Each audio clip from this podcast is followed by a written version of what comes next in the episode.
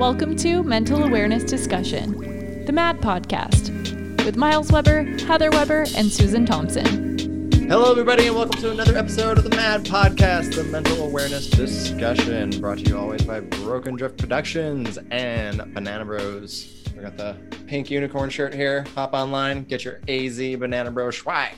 With me, as always, is my lovely co-host and partner in life, my wife, Heather Weber. Hello, dear. How you doing? Hello, hello. I'm doing good. How are you? Doing good. All righty. And always with us, our friend and comedian from Canada, Susan Thompson. How's it going, Susan? Morning, guys. How are you?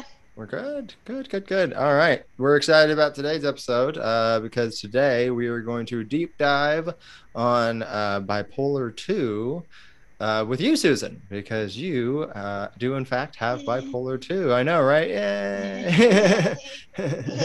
All righty. Yay. it's one of those bittersweet things like, yay, we get to talk about it. So, yes. So yes, um, yeah. When did you get diagnosed with bipolar two? Uh, well, I always I struggled with depression for most of my life. Uh, Mhm. Finally got a diagnosis like 18 or 19 when they're like, "Hey, Susan, you're not participating in uh, all the subjects you love anymore." So, um, that would have been when I was around 18, and I think I struggled with that on and off until um, I had my daughter in 2007. Mm, okay. um, and I actually uh, had uh, a doctor take me in for a regular checkup and say, "How are you doing?" And I finally crashed and burned, and I was diagnosed with pregnancy psychosis. So that generally doesn't come about unless there's a bipolar somewhere in the family or some type of a psychotic episode previously. So Mhm. through some testing and stuff, they sent me through um, Royal Columbian Hospital here in New Westminster has a reproductive psychiatry program, so I had to go there for quite some time while they went through a whole pile of things to figure out what was going on. And uh, yeah, so I finally received diagnosis around uh, middle to end of 2006 into 2007. Okay. Now, at the time, were you how educated were you on bipolar disorder, or were you just like everybody else with the stigma? Everybody, like, she's oh, no, crazy. I'm Oh, crazy yeah, now. She's crazy. Yeah, she's she's crazy. She's up at four o'clock in the morning, writing uh, in three or four different notebooks at a time while trying to go into the kitchen and make brownies. She's crazy. That's it. So, or my as my mother said, artistic. She was like, "You're not you're not crazy. You're artistic." I'm like, "Oh, okay." Yeah. So the whole world the whole world's artistic, according to my mother. I mean, yeah. I think I think there's varying degrees of it, and I think yeah, no. I mean, there, there, I I don't think she was too far off base with it, surprisingly. No. Um, that's just that's just always so infuriating to me, though. I mean, because I mean, I, I remember being young and falling in that same boat, you know, and having those conversations about people who were bipolar and refer. That was kind of like the synonym to crazy. And Yeah, uh, yeah. just to be to now, like being older, I can I'm I'm I try and do everything I can to put myself in other people's shoes and situations.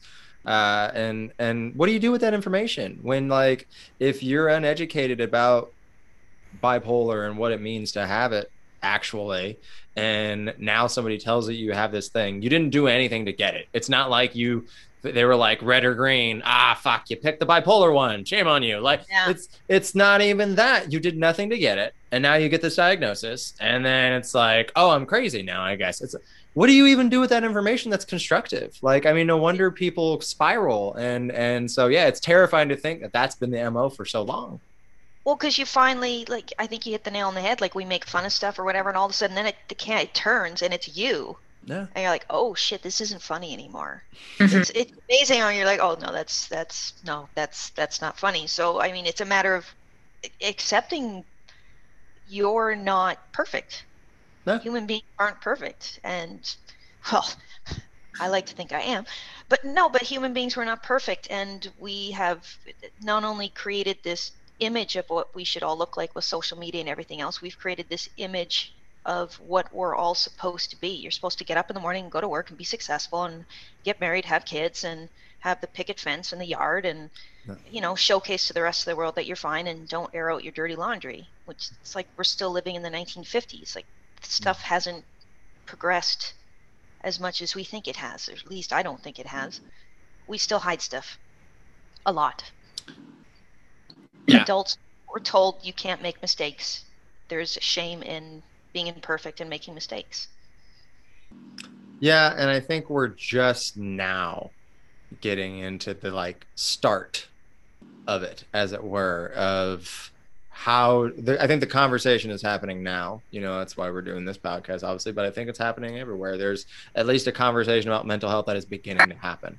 Um, because I do think that it is one of the most important things, really, that we need to be addressing as a people, you know, as a species. So, so many of all of our big rooted problems you can trace back to some type of trauma, Mhm. some type of not being able to cope. Those mechanisms don't exist. And so the out, outside world needs to suffer. If you can get your mind right, everything else isn't as heavy. Things become a little easier and everything. So I, I'm glad that the conversation starting now. But I mean, like I said, even being a person who was a part of those conversations and didn't think nothing of it, it wasn't that long ago, you know. And I mean, it's still and and and it's we're i mean i think the the buzzwords right now are like anti-racism is no longer to, to be not racist. You have to be anti-racist. You have to call it out when you see it. And so yeah it's kind of like the same thing now with mental health. We really need to be advocates for each other and go yeah no this is what's going on here. Don't say that man. Like no they're not uh, hey did you don't call her crazy or don't say that that's bipolar. Like i mean that's probably not good to say that. And so really just trying to take the time and stop and educate people you know? So so you get this diagnosis what's your immediate call to action then what do you do with that information I exactly like now I'm kind of like I when they told me I was just I I was by myself. I didn't know what to do with it. I was like this is this is something real. So I would read and just um, try to learn to see people with a little more compassion. Like try to.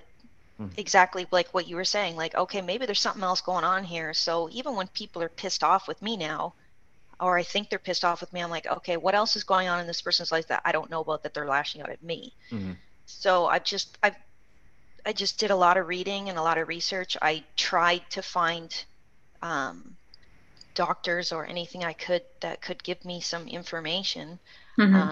Because it's still a lot of self research. So for them to kind of go, okay, this is your diagnosis is bipolar two, uh, brought on by a psychotic episode while you were pregnant. So we don't know if it's going to happen again. We don't know what the long term stuff is. We don't know the long term effects of the drugs we're giving you. But take this home and uh, have a read, and we'll see in six weeks. And you were Like, pregnant when you found out? yeah like i was i was um when i went in for one of my final visits like i'd gained a tremendous amount of weight. Like i'm surprised people didn't say anything. I'd gained i've lost now about 150 pounds. Wow. And it, i'm kind of going oh nobody saw anything here. Like i put on a lot of weight while i was pregnant. Um i went on medical leave after four and a half months. So after that diagnosis started to go in and they took me off work they're like no you're not going back to work right now you're like you're going to be off on a medical leave uh, pregnancy medical leave then you'll be off for your maternity after. So i was off for almost 18 months. That was a long time to be away from work. So were they able to start you on any medication because you were pregnant? yeah they um, a lot of blood work involved every couple of days. So they started me on um, what the, I think was called Halidol or something, and then we were um, lithium seemed to be the best one for me. So lithium, I was in the reproductive psychiatry program every two days, so Tuesdays and Thursdays. That meant Monday, Wednesdays, and Fridays. I was going for blood work and being monitored by a doctor. So Wow. it went from zero people helping me. I'm going, I think I need help. Something's wrong. To all these people so concerned but it didn't feel like they were concerned about me. It felt like there was more concern about the baby hmm at that time. So it, it, took a long time to understand the balance of what they were trying to do. Sorry, my head is racing a little. Oh yeah, it's all good. No, no, take your time with it. I mean, it's a lot to process. Um, that's gotta be shitty too, though. To to feel like, like you just said, like it went from no help to all the help, but you really only seem to be invested in the baby. And it's like, what do you say? Why? What's the meaning? Of, am I a lost cause? Like, is, is the baby Mhm. savable? Like, so it's just, it's still fucked up. Like, I mean, it's just, and when they're like, yeah, you got this. We don't know what to do. I don't know how to So do read this. Maybe you'll figure it out. It's like, dude, how are you a doctor? Like, how are you professional? Yeah, I'm like, you guys have an entire program dedicated to this, an entire building Hmm. looking after women in this through a Colum- uh, it's a combined program with the Vancouver Women's Hospital. I'm like, you guys can't figure out or give me a better a, a diagnosis is one thing, but long-term help and support is something completely different. So now I've got to take this information home and say to my family, "Oh, hey, um, what do you want to do with this?" and they don't know what to do with it either. So people shut down, or they're you just kind of keep going about your day. You're like, oh, if you don't talk about it, it's fine. It'll go away and do its own thing. Until it, said no person ever mm-hmm. who got where they wanted to be. Like it's literally you can never trace that logic back to, hey, I ignored this thing and look at me, I'm good. Look that's at- n- that's never. we did nothing, and we expected everything. So no, and like it, it, I there wasn't much to do with it aside from go in and take the medication.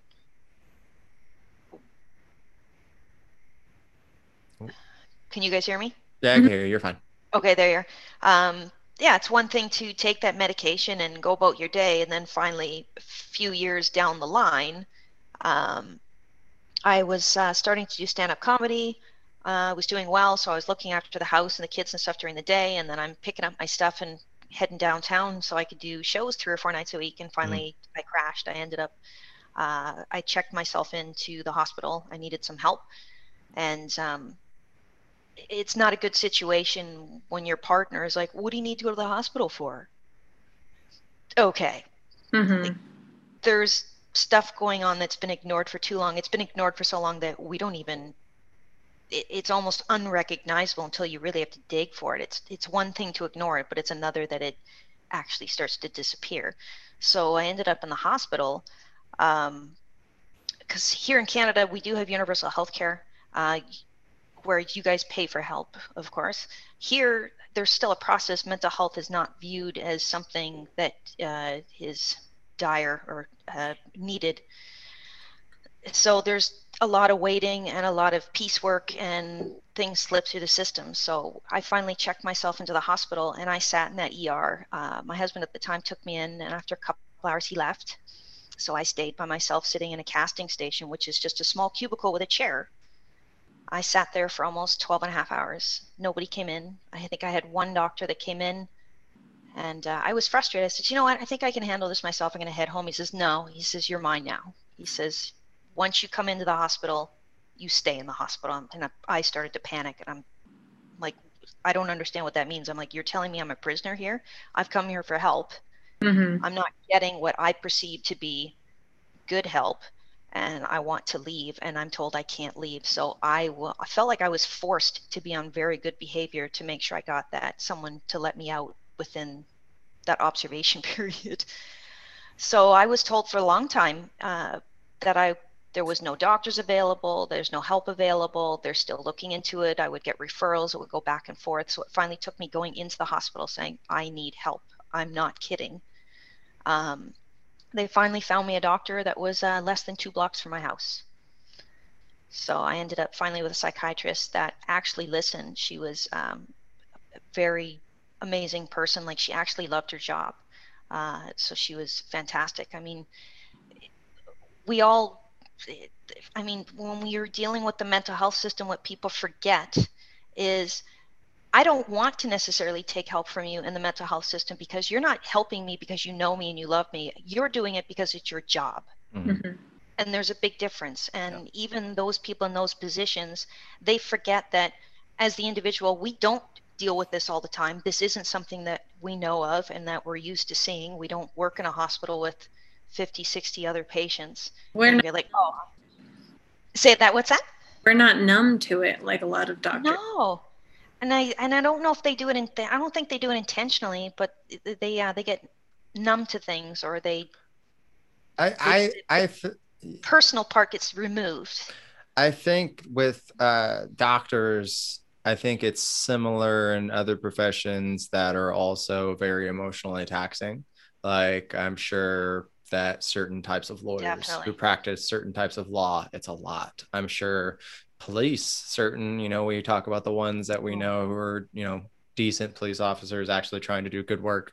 Um, very emotionally taxing. And so that's those situations where I feel like doctors, I mean, they all seem to excel well at it. They kind of take their emotions out of it to a degree, but then you kind of just become this robot, you know, and you're just completely not there come there's there's a line where you're no longer in tune with the other people's empathy. Like you, you don't have the mm-hmm. empathy you know to to be able to try and connect and understand what this person's going through that you might not want to say it that way.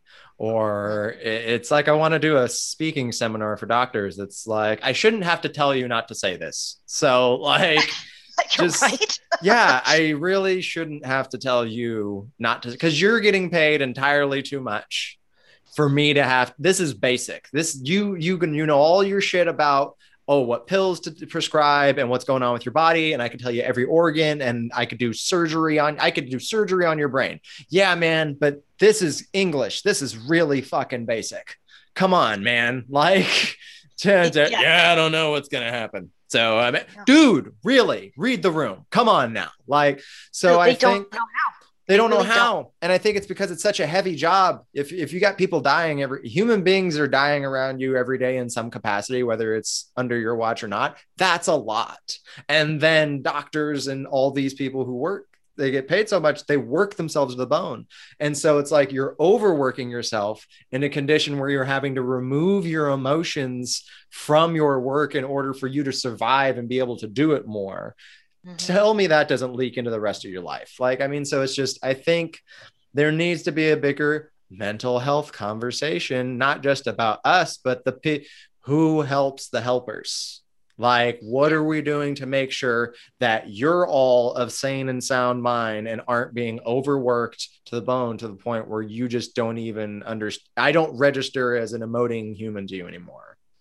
Yeah, like I've I've been hired uh, under. I worked for Stand Up for Mental Health for some time, so yeah, going into hospitals and clinics, etc., and trying to get doctors and nurses to understand what we're feeling coming in to see you, and it blew my mind that I was being hired by these organizations eh, to teach these professionals about how to deal with the general public. They Uh, I mean, and the, the science is one thing I appreciate. We need to take the emotion out of a lot of it. But when you're dealing with something with mental health, that is emotional. Humans are emotional. I mean, look at the pandemic we've just all gone through. The fact that we're isolating people in order to save them is killing them just Yeah. as much as the virus was. So there's Yeah. not really, I, I don't, I, social distancing, all that kind of stuff. I think it, it can be, it's a good thing, but it's also very dangerous. Humans are meant to live in packs as communities and groups and look after each other. It's the only way to survive. So if you look at nowadays, so many of us social media or we work two jobs, come to my neighborhood, you could shoot a cannon off in the middle of the can you hear me? Yeah, I can hear you. I was just holding up the Oh. phone. I'm just like, I mean, Yeah, you're talking about uh, individuality as opposed to the community. You know, I Well, mean, yeah, uh, I mean- we are pack creatures, and this has taken that away. Like, I mean, there's no more as a No. group. This is just you are you trapped to this device. Like in my neighborhood alone, I could go off I could go outside right now and shoot a cannon off and probably nobody would call the police, nobody would be out there because they're all working. Nobody I'm like, you got all these beautiful homes and nobody's home to enjoy them. They're also We're in Canada and America. They would It's call true, somebody. There's a cannon. Can I sue? Can I sue? No. In America, everybody would be on the Nextdoor app and be like, "Did you hear that? Was that a firework?" Thirty seconds. Easily. oh my god, that's awesome. I miss you guys. No, it's it's it's just we've forgotten how to interact as people, and um, I, I ultimately like we were talking with was it Greg yesterday, Mhm. and his family they're still together. I Mhm. this I kind of had the opposite, whereas it was like, okay, we have a diagnosis of what this is. How do we deal with this? Um, my parents didn't want to say anything. They lived in the suite downstairs with me, and Hmm. they knew things were up, but they didn't want to say anything. And uh, my ex didn't want to talk about it, and eventually it did.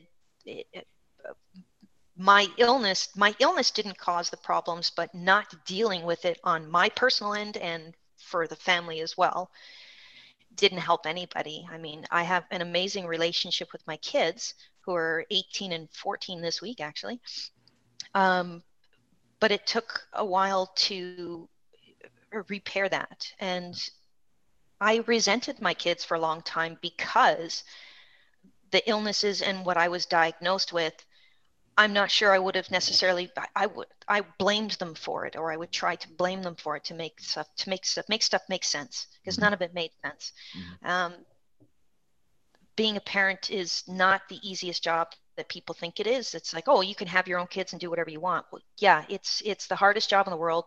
Like my boss, like I'm not. I don't have my boss coming to my bedroom at three o'clock in the morning, banging his coffee cup on the counter, going, "Come on, we need juice." Like it doesn't end. No. Mm-hmm. And the fact that we don't, we women are isolated at home during the day, and there's not a lot of other. The only other parents you're talking to are other mothers. You may not like them. You're alone, and you're looking after this tiny human being. They're like, "Here you go, you'll be fine." Mm-hmm. So I, I had a really hard time taking all that information in and putting it into um, something that was workable and it still take me some time i'm finally i'm divorced now but i'm completely on my own um, i was living on my own and i kept getting ill i knew there was problems and i didn't have the resources or the money to get the help that i need so um, i am getting back on my feet i live with a friend of mine here in langley i was supposed to be I had just gone through divorce. I was supposed to be moving to the United States, so I paid a lot of money to move, and then pandemic hit. So I am starting from ground zero yet again. So um, even when I was with you guys in Las Vegas, like to be back on the road after a year and a half, it was a clusterfuck in my head. It was um, it's going to take some time to get back into being able to be on the road, be by myself, and one know how to help myself when I there's no one else around, and how to reach out to get help that I need. Sure. Um, but I mean the people around you as well. We've become we, we just talked about this. We get so wrapped up in our own lives mm-hmm. um, that we're, we all hear finally if somebody God forbid somebody does commit suicide, we hear, oh well, I really wish they would have reached out. Well, they did. Mm-hmm. You just weren't paying attention. Yep. And it's it's not intentional i don't think always i keep saying that but we need to start becoming more self-aware in order for all of us to be doing better we need to be more self-aware and mental mm-hmm. health is something that we can't control. Uh, we don't know where it comes from. The brain is very understudied. Uh, yeah. we're just starting to learn more about it. You guys know this. You guys have been through this. So well, finding finding like-minded people helps like you well, and I feel like so much, I think I've said it before, so much of society puts that pressure on you to have that brave face. And I'm sure for you, you know, going through your diagnosis and your family not wanting to acknowledge it in the proper way and doctors not being able to acknowledge it in the proper way, I think that kind of forced you to be like, maybe it's all in my head and I'll just put on a brave face and figure out how to do this on my own. And, you know, unfortunately. Yeah wasn't the right way but society kind of falls in line with that of just like no everything's fine. And we're so quick to judge people on what makes somebody else sad or angry or depressed of just like oh well you're sad over that. Well i had this happen. And it mm-hmm. becomes you know a comparison. Um, so yeah there's just there's so much pressure. I, I, I think we're at a point in society where there can be no more stock answers and by stock yeah. answers, that's what I mean, where it's like, hey, how you doing today? Fine. No, I'm doing all right. I mean, I, I think we're beyond put it all on him, man. Let the cashier know. Like, I'm not okay today. Actually, I, I was crying in the shower for 30 minutes at just the thought of leaving the house. Uh, put it on him, man. No more stock answers. Like, we need to be yeah. there for each other and just, e- educate yourself. Yeah. You know, I mean, that's why we're doing this podcast. Educate yourself about, uh, I feel like it's like there's no owner's manual to society and there's no owner's manual to being a human amongst other humans in the society. But I mean, the closest thing you could get to is at least try and understand all the different kinds of people. You know, I mean, every type of person that you are not, try and do some digging on what those people are like, you know, how it is, you know, what that experience is. I mean, so yeah, it's just we need to better educate ourselves on, um, you know, all the things going on with people. And I think we'd have a lot more kind of instant compassion to be like, oh yeah, no, no, no, no. I, I, I think I know what this is. This person probably needs this. And to really drive that point further, not talking about it doesn't, doesn't work. That's because I mean, it's I want to commend you for being able to present this diagnosis to your family. And I think you did it right. You were like, hey, you know, we're a unit. What do we do about this together? Is there a way we can all kind of come together in this? And just as much as you were like, oh, I probably should have talked about it more than I did, they should have talked about it at all as well. And so, I mean, not to, it's, I, there's a, a friend of mine who years ago was saying that her car was making a noise when she drove it, like a grinding, nasty, like, uh, it doesn't sound good. And I heard it. I'm like, this isn't, I don't feel safe in this car. Yeah. So you need to take this. And then one day I was like, did you get your car fixed? And she's like, oh no, just stop making the noise. So I, I guess it just fixed itself. And I was like, wow. No, no, no. Wow. No. And so when I think of the whole like, oh, we'll just not talk about it and it's fine, it's that energy to me it's just like, oh, the car stopped making a the smoke isn't coming out anymore. So it probably just fixed itself. But you think there's fucking gnomes in there doing this? Like, what do you no? What are you saying right now? So yeah, it's like not talking about it isn't the answer. Like, if you need to, hey, I can't deal with this right now because X, Y, Z, but let's talk Tuesday.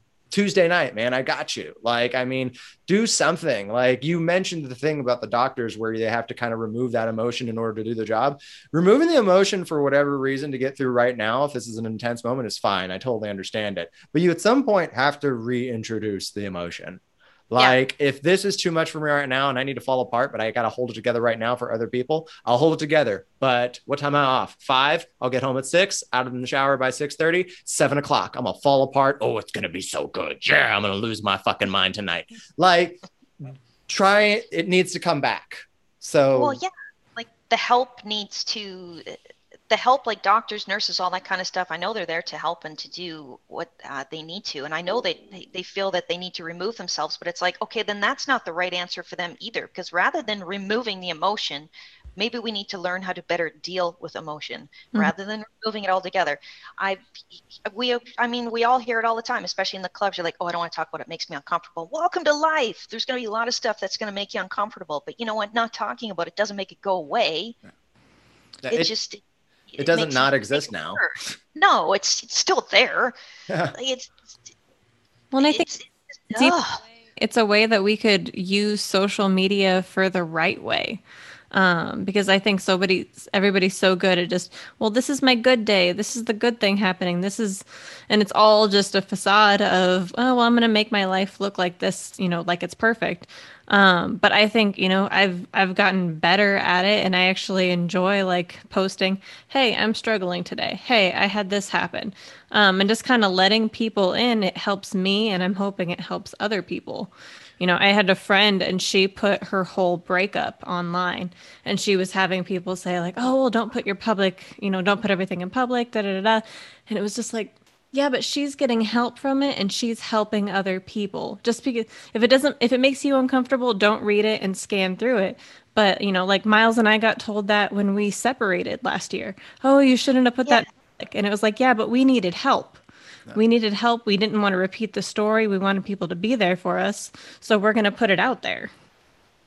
It yeah. takes takes balls to be able to do that. I mean, I, I mean, th- there are times that I feel I can't be that honest. Like at the grocery store the other day, she's like, "How you doing today?" I'm like, "I put on pants."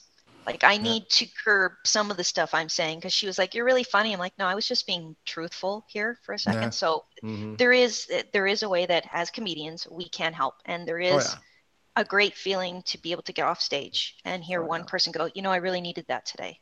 Oh yeah, absolutely. And that's that's build, a big help.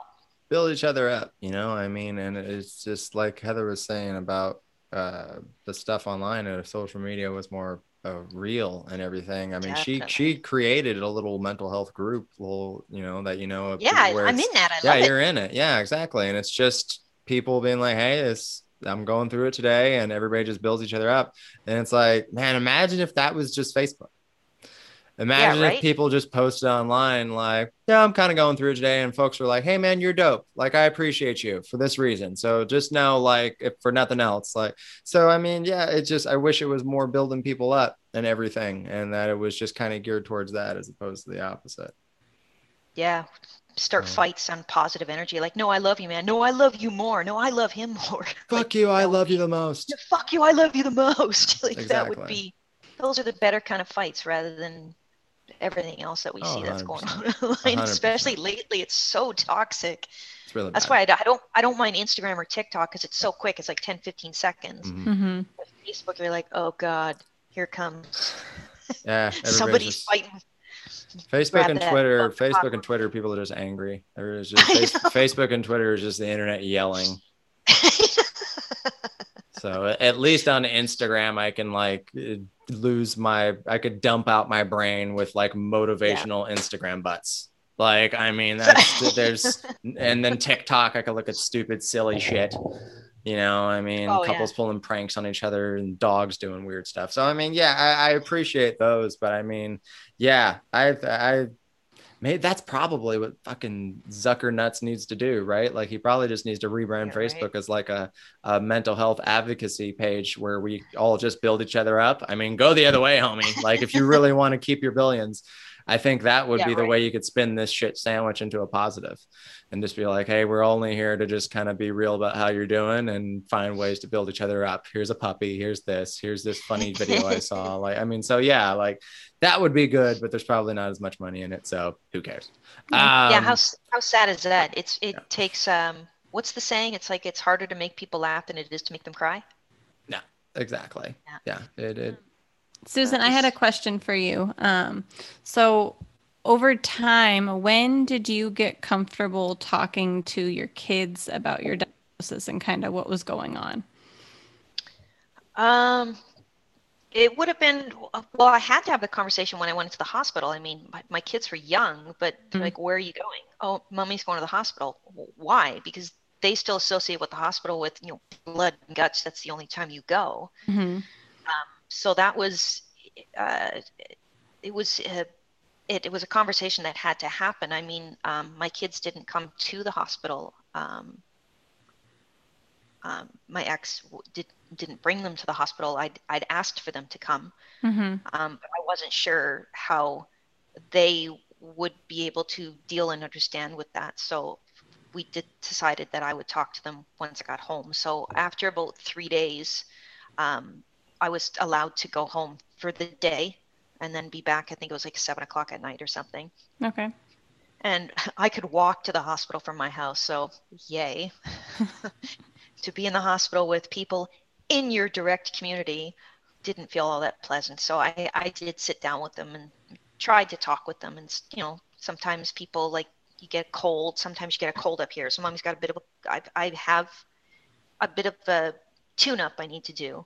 So mm-hmm. I need to go see the doctors and they're going to, they're going to, are they going to help you? Yeah, they're going to help me. And we're going to try and see if certain medicines help. And um, so I kind of used the idea. Uh, my doctor actually told me to do this. Um, my mom's diabetic and she's type 1, so she takes insulin. So she was trying to. Right. There we we go. Okay. No, she, I just trying to explain that sometimes people need help and um, grandma does not function without insulin. So, in order to keep grandma healthy, she takes insulin for her. So, trying to explain to my kids that in order for me to be healthy and to be able to look after you properly and to be uh, well, I need to take this every day. Mm-hmm. So it just became um, it just became part of the conversation. I mean, it happens more now. Um, we had to put my son through some testing. They thought he might have had some of the same things that I had. Uh, turns out he was just really bored and super intelligent, so he's way smarter than I am. um, but my daughter, but my daughter goes through some of the same stuff that I do, and it, she's an artist and she loves to draw. She's done some beautiful portraits of some of the local comics, and um, she loves comedy and she loves horror movies. So, but she is starting to. I can see the, some of the same things that I went through when I was 13, 14 years old, and I'm like, okay, I this is not something that is going to go away and I don't know if she's going to deal with it. So the best thing is let's work with some preventative stuff. So counselors. Because, mm-hmm. um, I mean, even going into high school, being a young girl nowadays, oh dear God, um, internet and going into high school and everything else, plus pandemic. So it doesn't hurt for her to go and talk to somebody. So for sure, she's she's going to start that in the next couple of weeks and uh, just be there.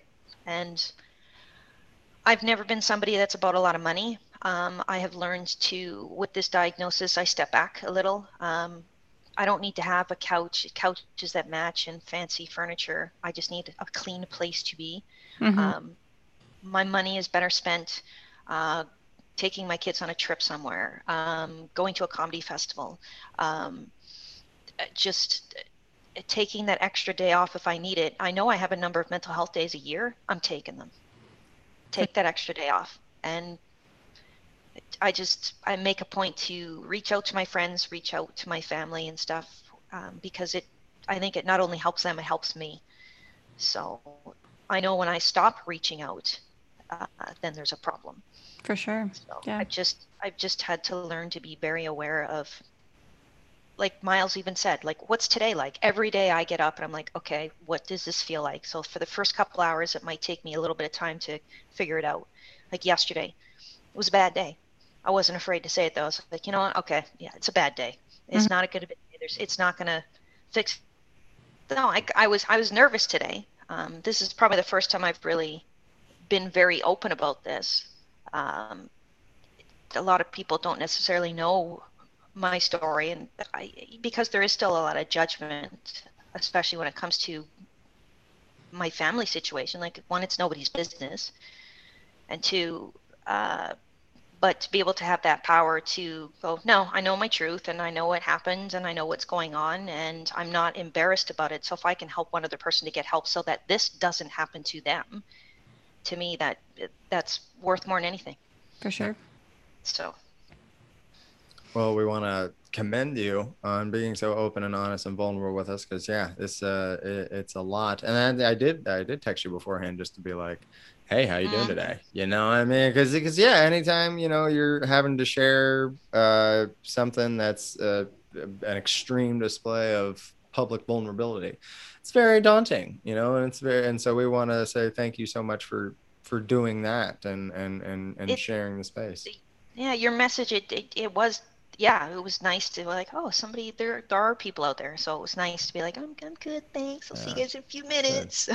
Absolutely. And and and also I want to commend you on, you know, having those conversations and making it such a normalized thing in your household with your mm-hmm. children. Mm-hmm. I know it's hard to compare. Do you think that having those uh, conversations with your kids has made them more compassionate people just in general? A thousand percent. Um, my son is, I call him the, he's the classic Canadian redneck. but uh, flannel shirts and long hair and bad hats and stuff looks like a lumberjack. But deep down, that kid has got a heart. He's got great heart, and um, to see him even, uh, I think it was two years ago, would have been my daughter's first year of high school and Miles got up early and, you know, he was like, come on, Sophia, I'll take you into the school today and walked her down to the school and took her through all the hallways and stuff and showed her all the classrooms to make her more comfortable. I was like, that's a good kid. I'm like, I've done something right here.